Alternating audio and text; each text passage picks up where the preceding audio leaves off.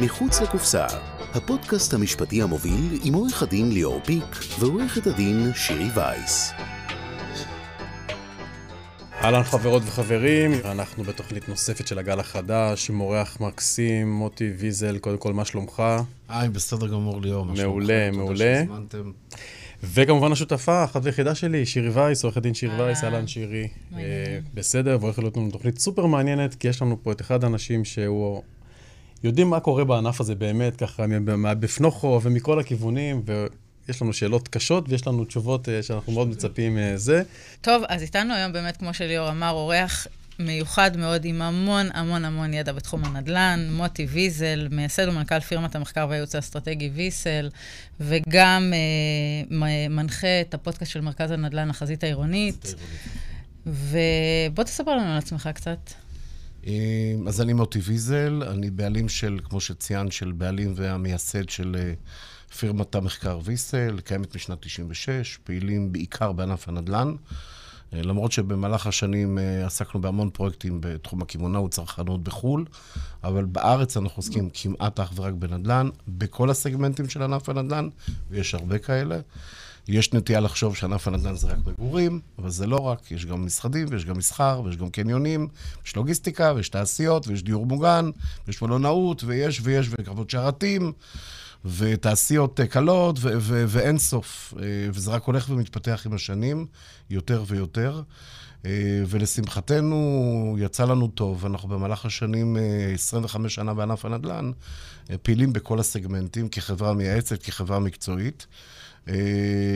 ונוגעים כמעט בכל דבר. לכן, כשדיברנו מראש, אמרתי לכם שכמעט אין תחום שאנחנו, אין לנו איזושהי נגיעה אליו, ואנחנו, אני אשמח ככל שניתן לשתף. מה שנקרא לשתף בידע, או בטיפים, או בכל דבר שרק תרצו. אז קודם כל אני רוצה להגיד משהו ככה. אתה יודע, פעם, זה תקופות בארץ, אתה יודע, כשאתה יושב בתל אביב בבתי קפה, אז זה תקופות. הייתה פעם תקופה בשנות הזה שהיו מדברים על שוק ההון, והייתה תקופה שמדברים על הייטק, סטארט-אפים. היום, איפה שאתה לא יושב, איפה שאתה לא זה, כולם מדברים על כסף כמובן, יוקר מחיה וכסף וכל מיני, ונדל"ן. רוצים לקנות דירה, קנו דירה, מוכרים דירה. זה פשוט מטורף. שיחת היום. כולם מדברים על נדל"ן כל הזמן. כאילו מה, אגב, כולנו כולם נדל"ניסטים? כולם מדברים על נדל"ן בארץ כל הזמן, תמיד. לא בכזאת עוצמה. אני, אני, אני פעם ראשונה שאני שם לב לעוצמה, עזוב, זה שמדברים זה, זה ברור, אבל פשוט כולם סביב הנושא הזה, זה כאילו... תראה, אני, כן. כמו שאני אמרתי, אני המון שנים בענף הזה. אה, היו תקופות כאלה יותר טובות, פחות טובות.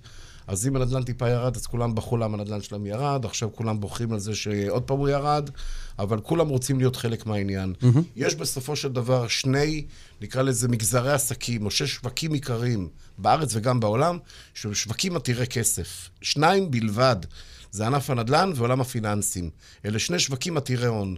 וכל נגיעה בשוק הזה, כל נגיעה הכי קטנה, לא משנה אם אתה יזם, או עובד, שכיר או עצמאי, אתה בסך הכל מסתובב סביב כסף גדול. מי שחי, בב... קם בבוקר ועובד בעסק קמעונאי, אה, ברשת מזון לצורך העניין, אז הוא מתעסק, יכול להיות בבמבה וביסלי, במוצר של חמישה שקלים, עשרה שקלים, ובמכפילים שלו, שזה ראייה אחרת. נדל"ן, בואו נשים רגע, נעשה סדר, ליאור ושירי. נדל"ן פרויקט קטן זה 100 מיליון שקל. זה נחשב פרויקט קטן. כן. זאת אומרת, הגדולים זה מיליארד שקל ומעלה, וכל מה שבאמצע זה בינוני. זאת אומרת, כל נגיעה הכי קטנה בתוך העסק הזה, כמתווך, כעורך דין, לא משנה מה, כיועץ, אתה נוגע בכסף גדול.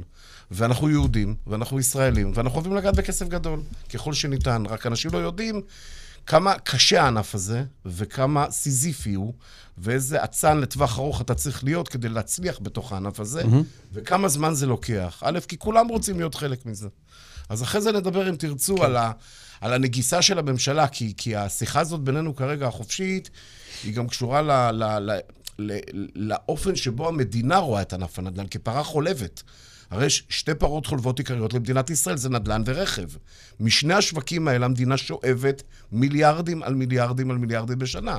באמצעות מיסים, באמצעות בלו, באמצעות אה, אה, מיסי קנייה. זה שווקים עצומים. כן. ומשם נלקח הכסף. אז אפרופו לגבי שאלתך... הם הולכים על כסף גדול, הם לא מתעסקים בקטנות. ולכאורה, לכאורה, וזה בעצם הפטה מורגנה שאתה רואה בבתי קפה, שכל הזמן מדברים נדל"ן, קונים, מוכרים עניינים, לכאורה... אה, אתה לא צריך נורא להתאבץ. זאת אומרת, תכוע, אתה יכול לתווך דירה, אה, ששווה עשרה מיליון שקל בתל אביב, לקבל את האחוז או לא משנה כמה, ואתה עשית כבר מאה אלף שקל באופן תיאורטי, אז נכון. זה הקלות הבלתי נסבלת של הכסף הקל ביחס לכאורה לרמת מאמץ נמוכה. לכאורה גם כסף קל. לכאורה ועוד לכאורה. אבל רק מי שחי בתוך הענף, כמוכם, כמוני, כל כך הרבה שנים, יודע כמה הענף הזה קשה, כמה הוא בירוקרטי, כמה אה, לא כל דבר, מה שנקרא, אני אגיד לך משהו שקצת, שקצת מטריד לא כל אותי. הנוצת זהב. שקצת מטריד אותי בענף הנדל"ן, ש... שאני חיה אותו, אני נושמת אותו, אבל הוא תמיד, הוא תמיד נתן סוג של ודאות. היה, הייתה איזושהי סטביליזציה בנדל"ן, קנית נכס כזה או אחר, ידעת שבשנה. זה יעלה, שנתיים זה יעלה עוד קצת. והשלוש שנים האחרונות, מאז הקורונה, שהכל קפא, ואז הכל, כל, על כל פוצץ. נכס היה, היו כל כך הרבה רוכשים, ואחרי זה פתאום קפא שוב פעם, ויש באמת איזושהי חוסר ודאות שנהיה בה, באמת בתחום הכי, עם הכי הרבה ודאות שאמור להיות לנו, והריבית שעולה. יש, יש, פה איזושהי, יש פה איזשהו דיסוננס עם הנדל"ן. העולם נהיה הרבה יותר מהיר, כן. וגם הנדל"ן כאילו נגרר לתוך זה, ופתאום כל התגובות הן... אני, אתם יודעים, אני, אני עושה הבחנה בין עם ישראל שבעלים של דירות או קונה דירות, לבין בעלי עסקים, ה- מה שנקרא B2B או B2C. אם את מדברת על ה-B2C, כי זה מה שאמרת כרגע, על צרכני הקצה, בעלי הדירות, זאת לא תקופת אי-ודאות, שירי. זה סייקל קטן בתוך סייקלים מאוד ארוכים, בתוך תנועות נכון, גל. כי בכל מקרה, אתה אומר עוד חמש שנים, לא, לא משנה. באיזה מחיר הם יקנו היום, זה יעלה. כל- אני, אני, זה אני נזהר נורא מהמשפט הזה, כי זה מסוכן נורא להגיד בעסקים. כן, לא, לא, עולה. לא ממקום של המלצה, ממקום שירי. של ראייה. אבל, אבל אם מסתכלים היסטורית על ענף הנדל"ן, משנת 2006, אני ממש יודע לשים גם את האצבע, מסוף מלחמת לבנון השנייה, סוף מלחמת לבנון השנייה, שזה בעצם היה קיץ 2006, ועד היום 2023, שוק הנדל"ן חווה עלייה בלתי פוסקת. פה אין שאלה בכלל. אלה נתונים מדעיים, מה שנקרא, מה שאני אומר כרגע. מה שיש כרגע זה מכה בכנף, שנובעת כתוצאה ממפץ קורונה שהסתיים. אני קורא לזה בכל השיחות וההרצאות והפודקאסטים, החגיגה הסתיימה. רק הבעיה היא שאנחנו קיבלנו הזרקת סם לווריד של כל כך הרבה שנים, שעכשיו אנחנו פשוט קצת בקריז. כי אנחנו מוצאים את המזרק מהווריד, ופתאום, רגע, רגע, אז מה קורה? אנחנו קצת בקריז, הריבית קצת עלתה, הכל בסדר, זה יחזור, אני מניח, בצורה כזאת או אחרת למצב יותר שפוי. ייקח קצת זמן, אם תרצו לדבר על תחזיות, מה אומרים הכלכלנים, יש כל מיני דיבורים על איך תראה שנת 2023, אבל אני כן יכול אז הנה, להגיד לך... כבר שאלת, ש- אנחנו רוצים. אנחנו רוצים לראות באמת, מה מה דעתך כאילו לגבי השנה הקרובה? אני אגיד לכם כזה דבר, הפסימים, הפסימים הגדולים של ענף הנדל"ן, מדברים על uh, סוף 2023, תחילת יציאה מהמצב הנוכחי, זה הפסימים. אני זאת אומרת, הורדת ריבית, זאת וכאילו אומרת, זה... התמתנות של העסק הזה. גם היום, אנחנו מדבר- כרגע עושים את הפודקאסט ביום חמישי, לפני שעה, הפד, אה, ארה"ב הודיעה שהאינפלציה ירדה ל-6.3, שזה בערך עומד בתחזיות, זה כאילו חזר לרמה של 2018, אם אני לא טועה, מה שהספקתי לקרוא, מה שנקרא... אז בדרך יוכלו. למתן את העלאת הריבית? הברית, בדיוק, הברית היא המפץ הגדול, ואם הברית האינפלציה יורדת, ובטח לא יהיה לו כבר ריבית הפד, אז גם בטח זה ישפיע עלינו ועל העולם. זה מתחיל טיפה להירגע. יתחיל בעצם כשקצת יורידו את הריבית, לא? זה קודם כל, קודם כל יפסיקו לעלות. נתחיל מזה. אני מניח שלקראת אמצע השנה, שיראו שקצב האינפלציה מתחיל להיות רגוע יותר, שלושה וחצי, ארבעה אחוז, מה שהיום הוא לא. יירגעו גם בהעלאות. יירגעו בהעלאות. עכשיו, אם נראה חודש, חודשיים, אי עליית ריבית, זה אומר שאנחנו הולכים לכיוון של טיפה התמתנות ברמת הריבית. זאת אומרת, כרגע אנחנו במגמת עלייה, להערכתי, יהיה לפחות עוד חודש-חודשיים של עליות, אז אולי קצת יותר נמוכות, רבע אחוז. אבל מה שקרה, המעבר החד הזה, וזה בעצם מה שאמרת קודם, שירי, על התנועת מטוטלת הקיצונית הזאת, המעבר הזה משנתיים מטורפות, מטורפות בשוק הנדל"ן, שזקני הענף לא זוכים שנתיים כאלה, למצב שבו בחצי שנה הכל התהפך. מאפס פתאום נהיה שישה אחוז ריבית. זה פשוט קיצוני ביותר. החברות לא התכוננו לזה, לא נערכו לעוצמה הזאת של הגל ש... למרות שדיברו על זה הרבה זמן, זאת אומרת, זה היה צפוי שזה יקרה, רק לא מתי. תקשיבו לי, יש כבר, מתחילים להיות כבר פציעות בשטח, אני קורא ברור.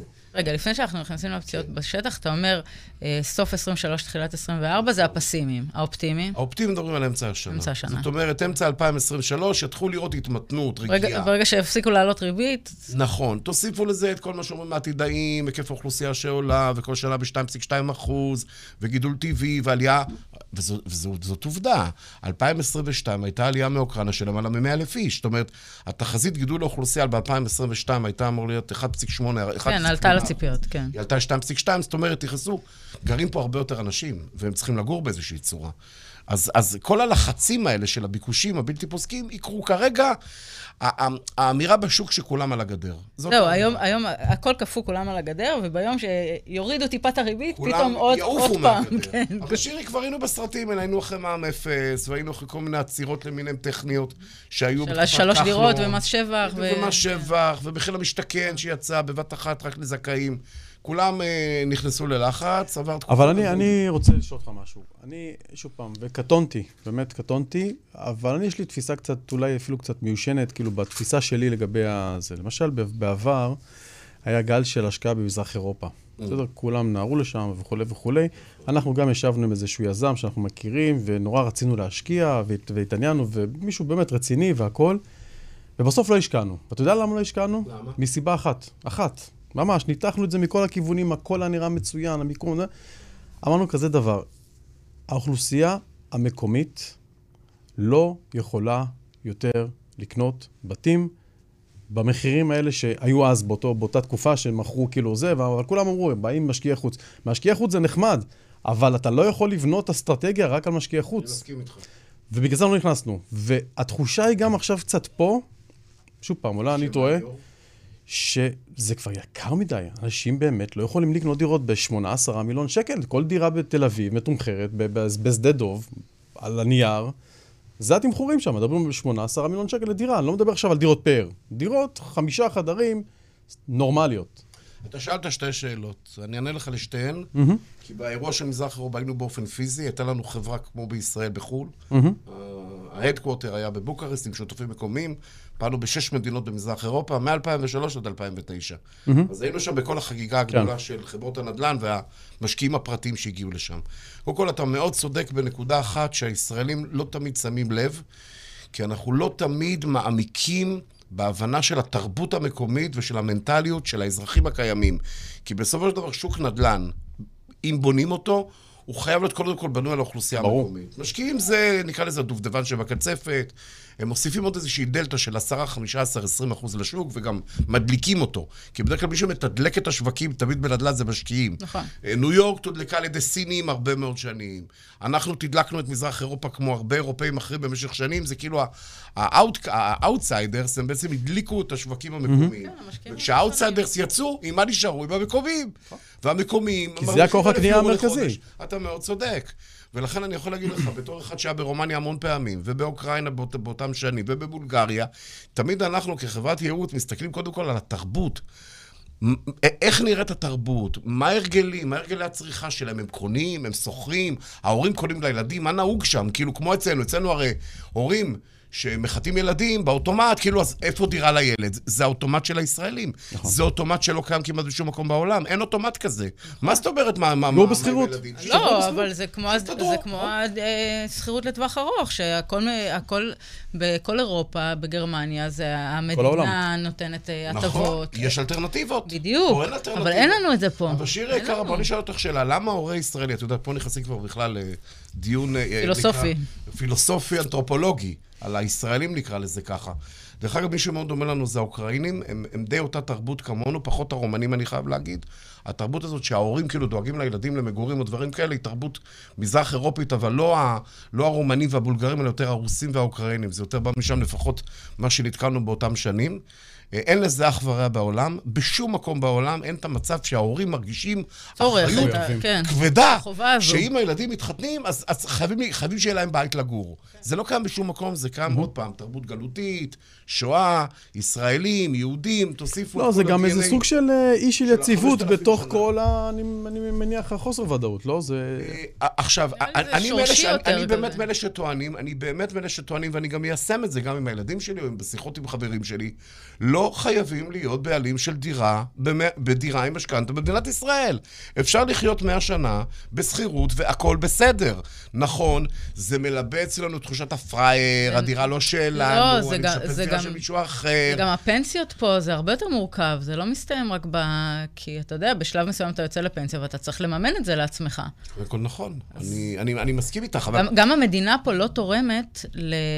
להיות האדם לא בעל הדירה, אלא שוכר לכל, לכל מהלך חי- חייו. נכון, כאילו, אני, אני, לגמרי מסכים, אני... אני אבל אין לנו את התנאים האלה. אבל שיר, אני לא חושב שזה בא משם, אני חושב שזה בא מתרבות גלותית אה, יהודית, ישראל, יהודית וישראלית שהתפתחה במהלך השנים, שהצורך להיות בעלים של דירה ושל כמה שיותר דירות, כמה שיותר טוב. זאת אומרת, זה, זה, זה משהו נורא מנטלי אצלנו. האנגלי שקם בבוקר לא חושב להיות בעלים של חמש-שש דירות. הישראלי קם בבוקר, הוא רוצה להיות בעלים של חמש-שש דירות, והוא גם מתאמץ בשביל זה. חלום, הישראלי. הוא גם כן. מדבר על זה בבתי קפה, הוא מחפש את זה, הוא מחפש נכון. מציאות, הוא מחפש הזדמנויות. זאת אומרת, זה בשיח. מחר אני ממנה אותך לשר, לשר האחראי. מה הדבר הראשון שאתה משנה כאילו בכל מה שקורה פה? תראה, קודם כל צריך להבין את הנושאת מטוסים המטורפת הזאת שנקראת שוק הנדל"ן הישראלי. זאת אומרת, אי אפשר לעשות שום פעולה בלי באמת להבין. נכון. אני לא רוצה לחזור, כי אנחנו לא בשיחה פוליטית, על זה שהכל טווח קצר, וכולם חושבים היום למה יקרה עד הקדנציה הקרובה. אגב, אנחנו, הנדל"ן- אבל, אבל אנחנו כן מדברים המון על זה שבאמת מגיע יזם, הוא הולך לבנות שכונה ל-200 שנה קדימה. זה מדהים. זה התחום היחיד. שאתה בונה משהו. וכאילו נשאר, ואולי 500 שנה קדימה, לא יודע. אתה ממש צודק. אה, יש מבנים בארץ של 2,000 ו-3,000 שנה, אז בשביל הורדוס בנה אותם. נכון. והוא כבר מזמן לא נמצא הורדוס, אבל עדיין אומרים זה היה של כן. הורדוס, או של דוד המלך, או לך תדע של מי שבנה את בית המקדש. אה, קודם כל זה נורא נכון. אני אומר לך, בתור אחד שחי עם יזמים מהבוקר עד הערב, חלקם הקטן חושבים ככה, שכאילו הם משאירים אייקון, אבל הם, אפרופו השאלה שלך, הם ביום-יום חיים בכזה עומס. כן, יש להם סטרס, לחץ, כן, הם אה, בסטרס. אה, ניהול סיכונים מטורף, ובעיקר בירוקרטיה שעוטפת אותה מכל הכיוונים. אז אני רגע אחזור לשאלה ששאלת, כי בכל זאת שאלת שאלה לגבי מה, מה מה צריך לעשות. תראה, קודם כל ההסתכלות על השוק חייבת להיות הסתכלות אחידה. מה שקורה בשנים האחרונות, יצרו דיפרנציאציה בשוק הנדל"ן, והסתכלו רק על סגמנט של זוגות צעירים. לא הסתכלו על המשפרי דיור, לא הסתכלו על השוק החופשי. אמרו, ניקח סגמנט של 15-20 אחוז מהאוכלוסייה, שאלו, זאת אוכלוסיית הזוגות הצעירים, ובואו ניתן להם מענה. למה ניתן להם מענה? כי הם הבינו שאם הם ילכו על כל השוק, אין סיכוי שיקרה פה מה. זאת אומרת- זאת אומרת, רק אם אתה תיתן את ההטבות או את הצ'ופרים לקבוצת אוכלוסייה קטנה, יש סיכוי שתצליח לתת להם איזשהו סוג של הפינס, איזשהו סוג של אושר, או סיכוי סיכוי להגיע לרכוש את להגיע זה, זה למשהו. בעצם המחיר. כל השאר כן. כבר יש להם דירה, משפרי דיור, אז מה אכפת לנו בעצם מהם? אבל כן, זה כי לא נכון. כי הם כאילו עומדים באותו... כן. אבל זה הכשל שוק. כי כשאתה מתערב בצורה גסה בשוק, אז- מה קורה? עיוות. מגיע, את רוצה לקנות, רוצה להחליף דירה, את יוצאת לשטח ואין דירות. אין היצע. אז את אומרת, אוקיי, אז או שנשאר בדירה שלי ונשפץ אותה, אוקיי? או שאני מוכן לשלם כל מחיר אה, בשביל, לא יודע מה, בשביל לקנות את דירת חלומותיי, ותצטרך צריכה לשלם הרבה כסף, כי אין מספיק היצע למשפרי דיור, לדירות היותר יקרות. זאת אומרת, זה לאט עם השנים, זה מייצר כשל שוק. זאת אומרת, התערבות ממשלתית אגרסיבית מדי בתוך ענף הנדל"ן, מייצרת כשלים. עוד פעם, בגלל החשיבה לטווח קצר, את אף אחד לא מעניין מה יקרה בעוד ארבע שנים. כולם מעניין אותם מה יקרה עוד שנה. ועוד שנה הכי קל לתת הגרלות, שירי, והכי קל להוציא מחיר למשתכן, והכי קל לחלק דירות אה, בכל מיני הטבות כאלו או אחרות, כי זה, כי זה תוצאה מיידית. הכל נורא, מה שנקרא, מעכשיו, מה שנקרא, כרגע קורה. ולכן גם קל לבוא, בפחות עבוד להגיד, הנה, הוצאתי 80 אלף דירות בשנה. לא משנה שחלקם בכלל...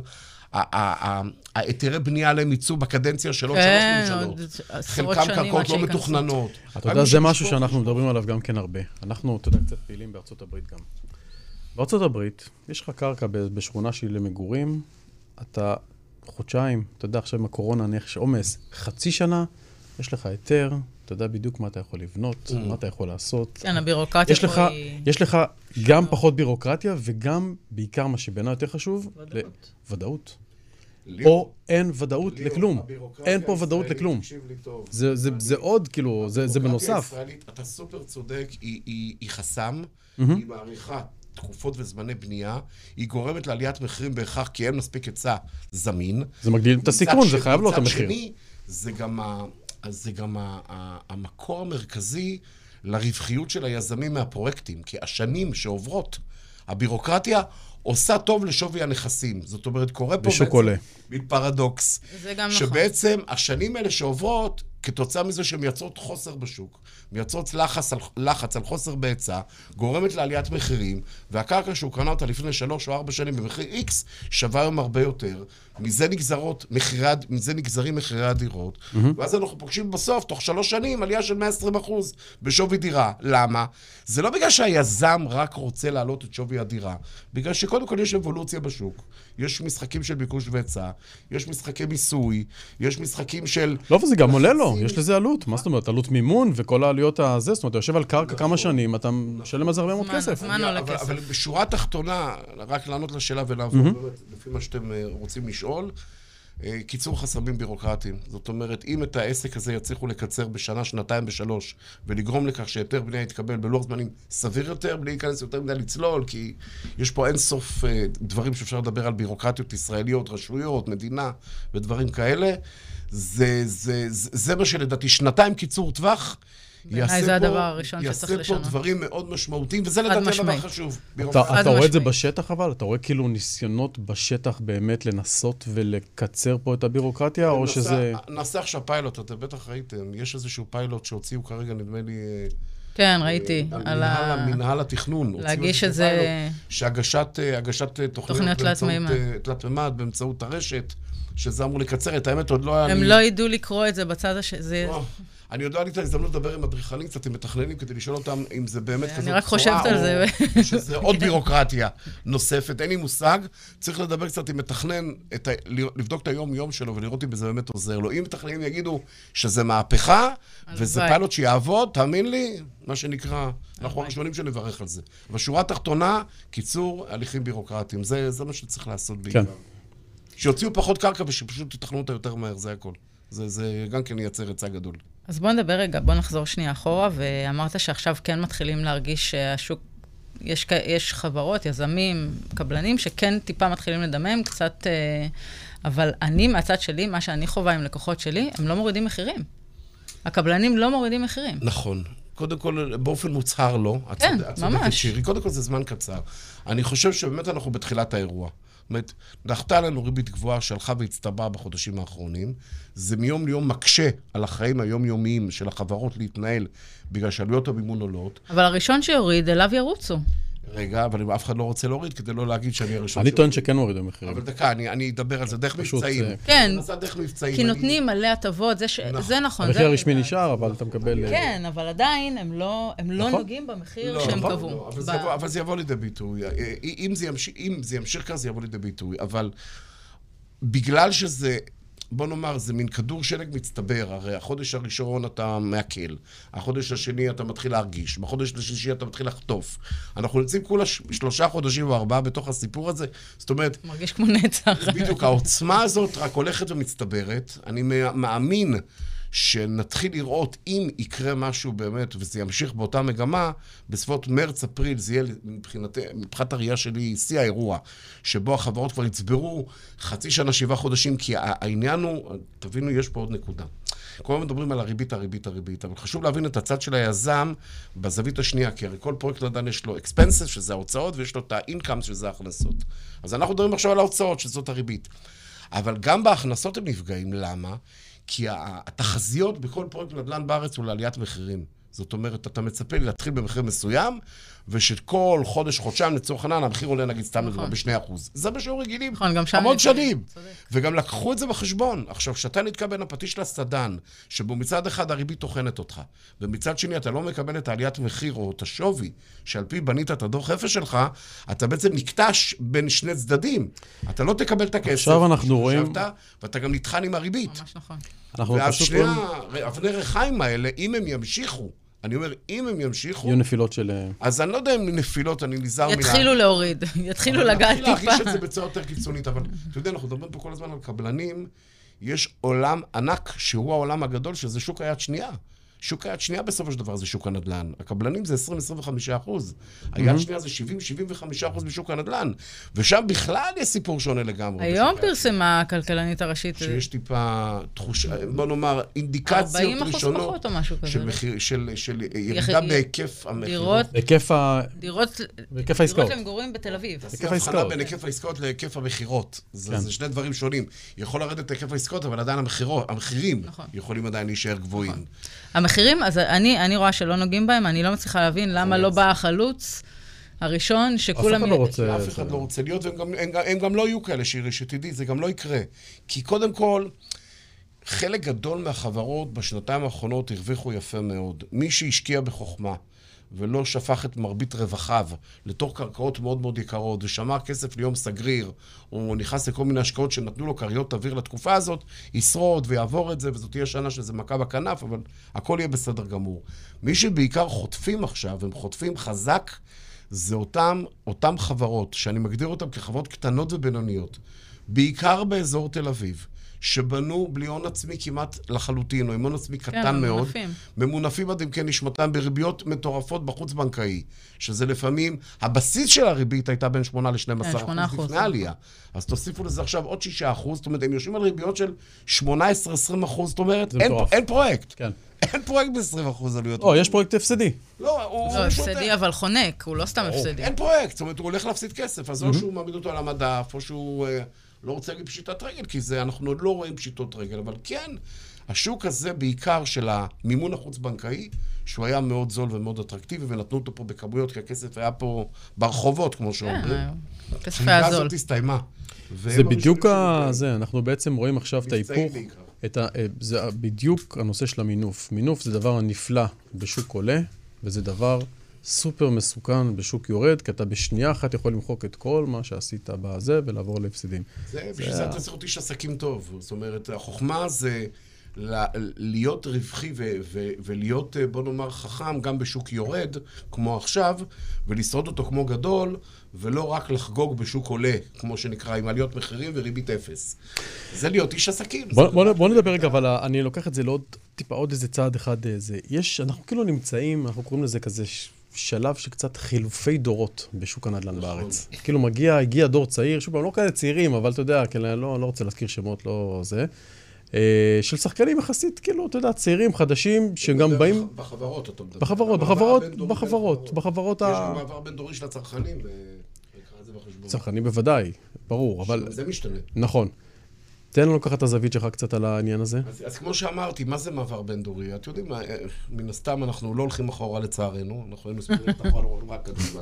גם אי אפשר לעצור. התחלנו בגיל אפס, אנחנו בסוף נגיע לגיל 120. הלוואי שאפשר היה לעצור את זה, אבל כנראה שבפודקאסט הזה לא נצליח לעצור את זה. אז, אז הדורות החדשים שנכנסים זה לא רק בקרב הדור השני של הקבלנים, או הדור השלישי אפילו, שכבר נכנס לחלק מהחברות, אלא גם צרכני הקצה, גם ה end יוזרים משתנים. אז קוראים לזה ה millennials, קוראים לזה דור ה-Z, קוראים לזה לפני זה דור ה-Y, לפני זה קראו לזה דור ה-X, לפני זה קראו לזה boomers. יש כל מיני שמות לכל מיני עשורים. שעוברים. מנסים לאפיין כל... אה, כרגע אנחנו איפשהו בין המילניאל שנולדו בשנת 2000 לבין הדור ה-Z של שנות ה-90 וכל מיני אה, סיפורים כאלה. דרך אגב, זה מאוד נכון. והם באים עם הרגלי צריכה שונים לגמרי בתהליך רכישת דירה. אני, לכן אני קודם כל רוצה לדבר, כן. כי בסוף מי שקונה דירות זה, זה צרכנים.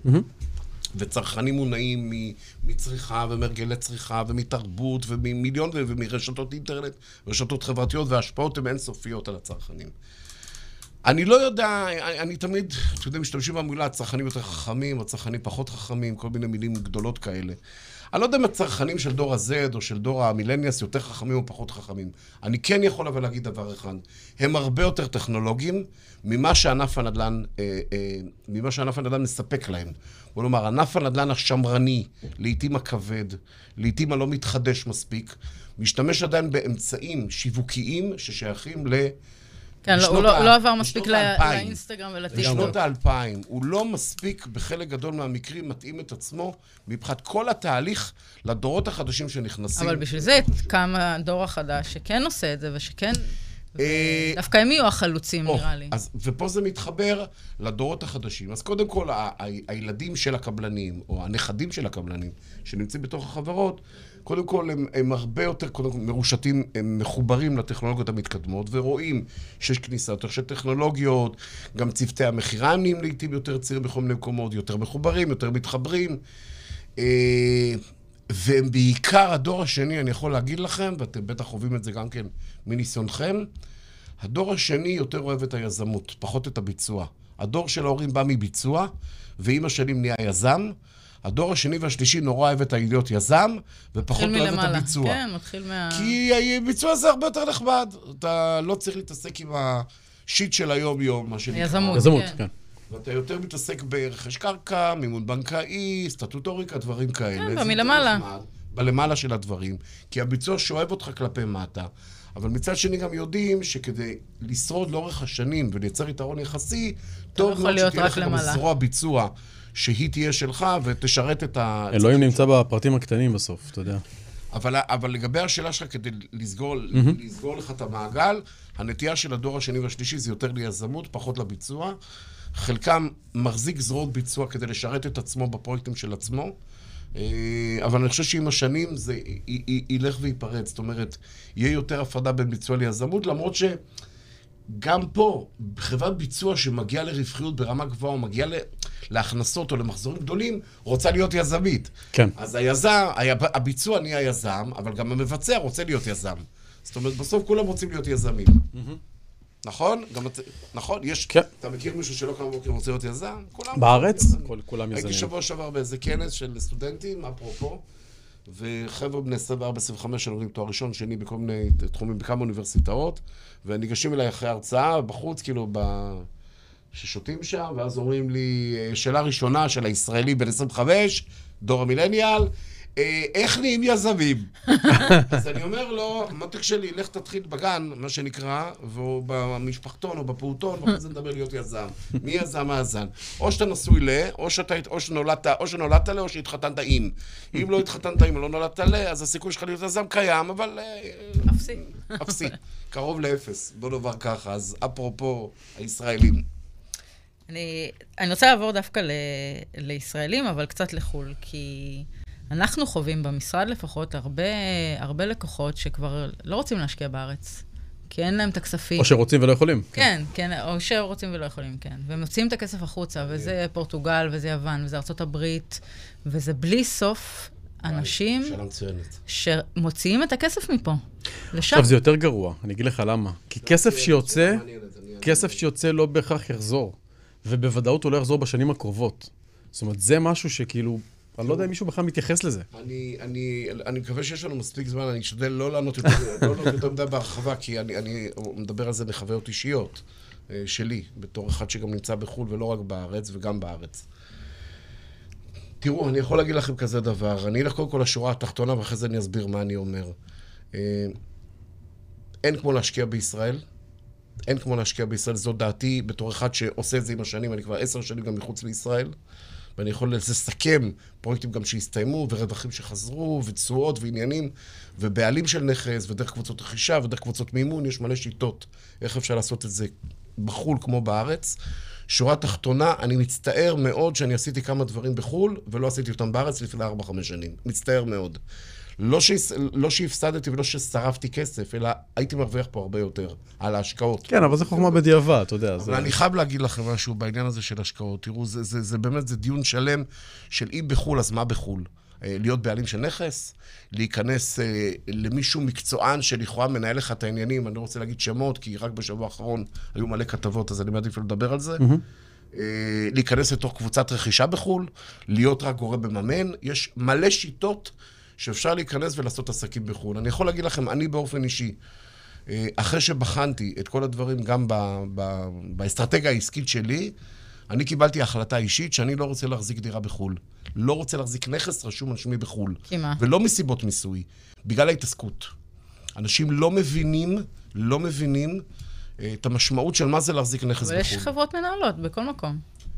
השליטה, אני אתן לכם סתם, שתי, אני אתן לכם שליטה בתחום הנדל"ן ושליטה בעולם הפיננסי שקשורה בהשקעות בחו"ל. כשאתה משקיע בנכס בחו"ל, אתה יכול לקחת חברה מנהלת, מתווך או כל גורם, לתת לו שכר דירה של שנה, שינה לך את הנכס. נכון. חודש, חודש, מקובל, כן. חודש בשנה, והוא יכול לנהל לך שם את העניינים. את לא יודעת מי הוא, את לא יודעת מה הוא, אין לך שליטה עליו, הוא לא ישראלי, את לא מדברת את השפה, לא מכירה את המנטליות, הוא יכול למכור לך איזה סיפור שיכול להיות. את תשבי לך פה בחוף הים בשמש בשבת בבוקר, והוא יגיד לך שהדוד התקלקל בוורשה. אז את אומרת לו, תתקן את הדוד. אז הוא אומר, עכשיו אנחנו בכלל בשבוע ימים של חג, ואין בכלל אף אחד שיתקן את הדוד. יש לו עכשיו שוכרי דירה שאוכלים לך את הראש, שבוע ימים שאין להם דוד חשמל, כי יש שם קור של מינוס 12 מעלות. ועכשיו את מסתכל, מתעסקת שבוע ימים בדוד של הדירה בוורשה, של השוכרים, שעכשיו גם רוצים לא לשלם לך, ואת בכלל נמצאת בישראל, והדירה בכלל בוורשה, ואת בכלל תלויה באיזה מתווך מקומי, שבקושי את צריכה לדבר איתו שני משפטים רצופים. אני בכוונה מקצין. לא, אתה מקצין, אני, סבבה. אני מקצין, אבל זאת האמת. זה נכון, ויש דוגמאות כאלה. And yet, אנשים עומדים בתור בכל החברות האלה שמציעות את הנדל"ן בחו"ל. קודם כל, לגבי עמידה בתור לא יודע, כי אני לא מאלה שמחזיקים כרטיסים לעמידה בתור האלה. לא, אבל עובדתית, ישראלים משקיעים מיליארדים בחו"ל. ההתעסקות, אני אומר, ברור שעושים את זה, ויש ברגע נתון זה, אני גם לא נגד. אני רק אומר, כשבן אדם עושה החלטה, כמו להשקיע בדירה בחו"ל, הוא צריכה להיות החלטה מושכלת, עם הבנה מה אני בעצם עושה. כי אנשים לא מבינים את העניין הזה של מה הם בעצם עושים, מה המשמעות. ומה קורה. עכשיו, עוד דבר. אין לנו שליטה על השווקים שם, אנחנו לא חיים במדינות האלה, אנחנו לא יודעים מתי יש מיתון, מתי אין מיתון, מתי יש אינפלציה. אין לנו שליטה על הכלכלה באותה מדינה, אנחנו גם לא עוקבים אחרי זה. אנחנו כאילו ניזונים או משמועות, או מאיזה חבר טוב שישראלי שחי שם, שאתה מכיר אותו, שבכלל בגללו, הרי נכנסת להשקעה כי הוא סיפר לך באיזה יום שישי שהוא, ורשה היא, היא בשחקים או ברצלונה או לא משנה מה. אני גם לא נגד העניין הזה. אתה צריך להבין שזה להתעסק עם ניהול של נדל"ן, long, מה שנקרא long distance, ויש בעיות ויש קשיים, ואני מכיר את זה מכל חבריי הטובים שמחזיקים דירות בחו"ל. זה, זה, זה כאב ראש לפעמים, וזה כאב ראש אבל- לא קטן. אגב, אבל אתה, אתה, ולא אתה תמיד בעצם, התשואות מה, ש, שוות מה את שאתה מתאר זה, זה בעצם תופעה נורא ישראלית. בסדר, ואני אני אסביר. זאת הייתה רק האופציה לא, הראשונה לא, שלי. אני- אני יודע, יש אבל- ארבע אופציות אחרות שאפשר להשקיע, חוץ מאשר להיות בעלים של דירה, ועדיין להרוויח כסף, ו- ובסך הכל... אה, בכלל- קרנות ו... כן. בכל מיני שיטות, אבל, אבל זה חשוב להבין את זה, כי, כי האוטומט הוא בוא נקנה דירה בחו"ל, ואני טוען שזה נחמד, אבל זאת לא האופציה היחידה, ויש עוד שיטות לעשות את זה. כן. אבל אני כן יכול בשורה התחתונה רק להגיד, כי באמת זה נושא שאפשר רק על זה לעשות פודקאסט שלם, על. אסטרטגיות השקעה בחו"ל. זה באמת באמת מה שחשוב. זה שיהיה לך שם מישהו מקומי, boots on the ground, כמו שאומרים, שאתה באמת, אבל באמת, באמת, אני לא אומר באמת, אני אומר ארבע פעמים באמת, מכיר אותו, ואתה יכול לסמוך על המידע שהוא מספק לך אותו, ואני אסגור את זה במשפט אחרון. נושא של פערי מטבע. אני חטפתי על זה באופן אישי, וטובים מחבריי חטפו על זה, כי זה לדוגמה נקודה שמשקיע ישראלי לא לוקח בחשבון. אני השקעתי במקום מסוים, לצורך העניין, בשער דולר ארבע, ואני אקבל את הכסף בשער דולר שלוש שש. רק האמירה הזאת, האמירה הזאת גומרת לך כמעט את כל הרווח. זה הכל. וזה שיעורים שאין לך שום שליטה עליהם. אתה יכול להיות עם עסקה נקייה, והיא סבבה, והכל הולך טוב, וקיבלת גם את הבית, ולא הרימו לך טלפון פעם אחת להגיד לך שיש בעיות, ואת פשוט מזמינים אותך לקבל את המפתח. ועדיין את רוצה להביא את הכסף חזרה הביתה, אחרי תשלומי מס 25%, כל מיני עניינים, ופשוט שער הדולר השתנה, או שער היורו השתנה. כן. נגמר הסיפור, שירי. כל ההשקעה שחלמת עליה יכולה להימחק לך. העניין- הוא כזה, אני אגיד לך מוטי, תראה. קודם כל, אני, אני, לא מאוד.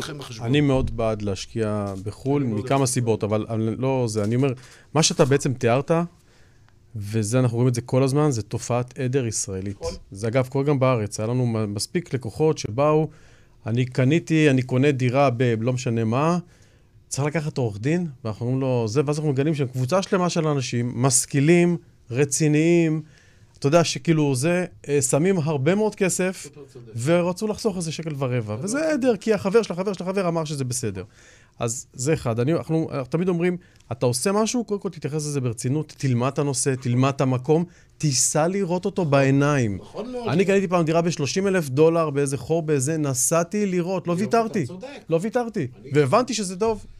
שוב פעם, ש-90% יכולתי גם מהאנשים לטעות. לא? אני יודע, אני יודע, אני. יודע, אני הם לא יודע. יודעים בכלל אפילו איפה, יכולים זה למכור להם. בשטח באיזה יער שאין בו חשמל. ויותר מזה, יותר אה, מזה. יותר מזה, בסוף אתה צודק בעוד דבר, שיכול מאוד להיות שאם בסוף כל ההשקעה שלך מתמצאת, נניח סתם אני עכשיו זורק ב-50 אלף דולר, אז לקנות איזה דירה אחת באיזה חור בצד השני של העולם ב-50 אלף דולר, אולי זה לא נבון. למה? כי אם יהיה משהו זה, אתה יודע, רק אתה צריך להתחיל לנסוע ולהתחיל לזה, וזה לא שווה. ולכן צריך לפתור את זה ולחשוב איך עושים את זה בצורה שהיא תהיה חכמה. אני אגיד לך את זה המשפט הכי פשוט, מספיק, אבל דרך אגב זה גם נכון לישראל. נכון. דרך אגב זה עוד נתון שמשכירי דירות או משקיעים בישראל שמחזיקים דירות להשקעה, שוכחים את העניין הזה. לפעמים, כשאתה רוצה להשכיר נכס, אתה רוצה לקבל מקסימום מחיר. ואז אתה אומר, אני רוצה לקבל מקסימום מחיר, אני לא מקבל אותו שבוע, שבועיים, שלושה, לא מוריד. אני, שנקרא hard balls, לא מוריד את המחיר.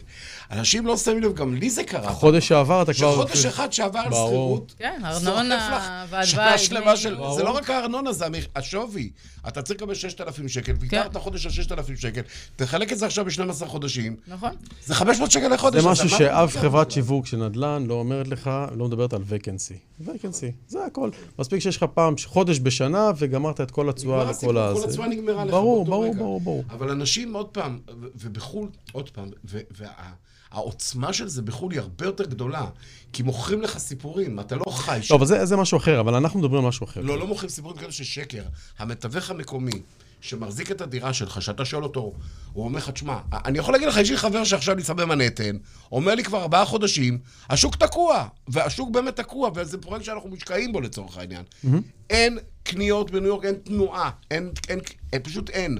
הולכים להעביר בניין שלם ממצב של מכירה למצב של long term rent, בגלל שאין קונים. עכשיו, אני צריך נורא לסמוך על הבן אדם הזה. אני במקרה מאוד סומך עליו. אבל, אבל תחשבי שזה קורה לך עכשיו בברצלונה, או זה קורה לך עכשיו בוורשה, מישהו אומר לך משפט מסוים, מה את עושה איתו? נכון. כן, כן, אני מבינה. אז מה, מה, תגיד, מה תגיד למי שיש לו 100 אלף יורו? מה הוא יעשה איתם? אני אגיד לכם, קודם כל זה... ש... אתם שואלים שאלות אה, טובות, ואני אני ישר מכוון אותם לכיוון ישראל. שאלתם בהתחלה ועניתי לא מהבטן, אלא מהשכל. אם אתה היום מחזיק כסף, האם אתה תעדיף לעשות את ההשקעה בחו"ל או בישראל? אני אומר חד משמעית בישראל. חד משמעית בישראל, כי זה מצדיק את ההחלטה הזאת לאורך השנים. לאורך השנים זה מתברר כהחלטה נכונה. אבל, ואני אומר את זה עוד פעם, לא דיברנו על המילה הזאת עד עכשיו, כדי לקנות נכס בישראל להשקעה, צריך לעבוד בזה. בדיוק. זה לא מגיע אליך לפה באופן... אין ארוחות. חינם. אתה צריך לעבוד בזה.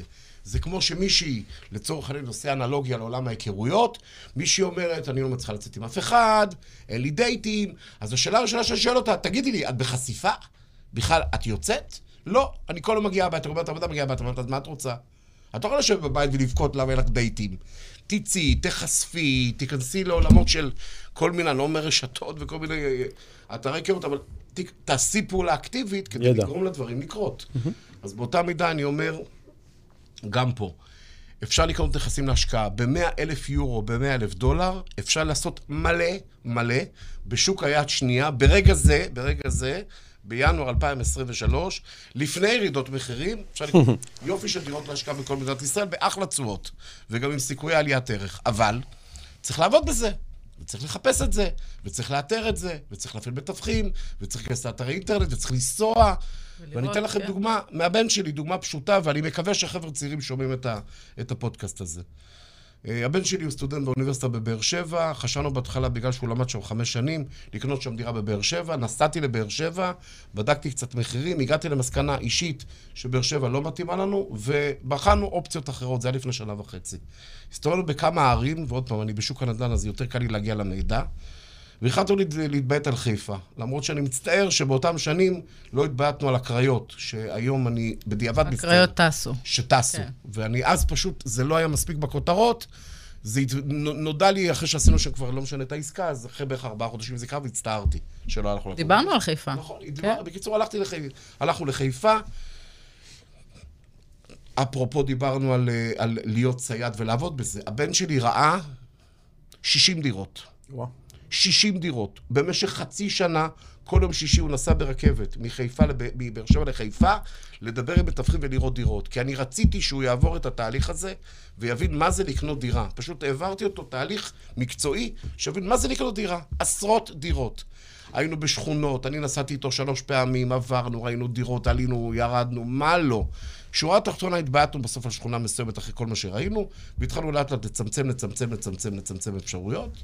ובשורה התחתונה, וזה דרך אגב מחירים שהם לא רחוקים מהיום, זה קרה לפני שנה וחצי, הוא קנה בסוף דירה, הבן שלי, אה, על שמו, ב-840 אלף שקל, דירת שלושה חדרים, במרכז חיפה, איפשהו בין הטכניון, האוניברסיטה, לבין אה, העיר התחתית.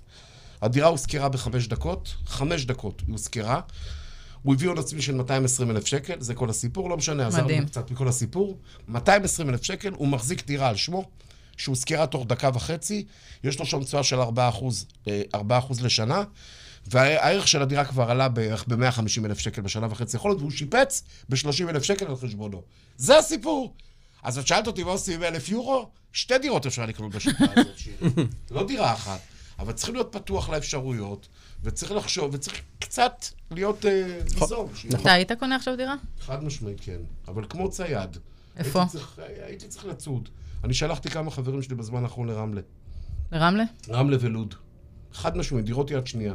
מחירים סבירים עדיין, פוטנציאל עליית ערך גבוה, מלא פינוי-בינוי שמתוכנן שם.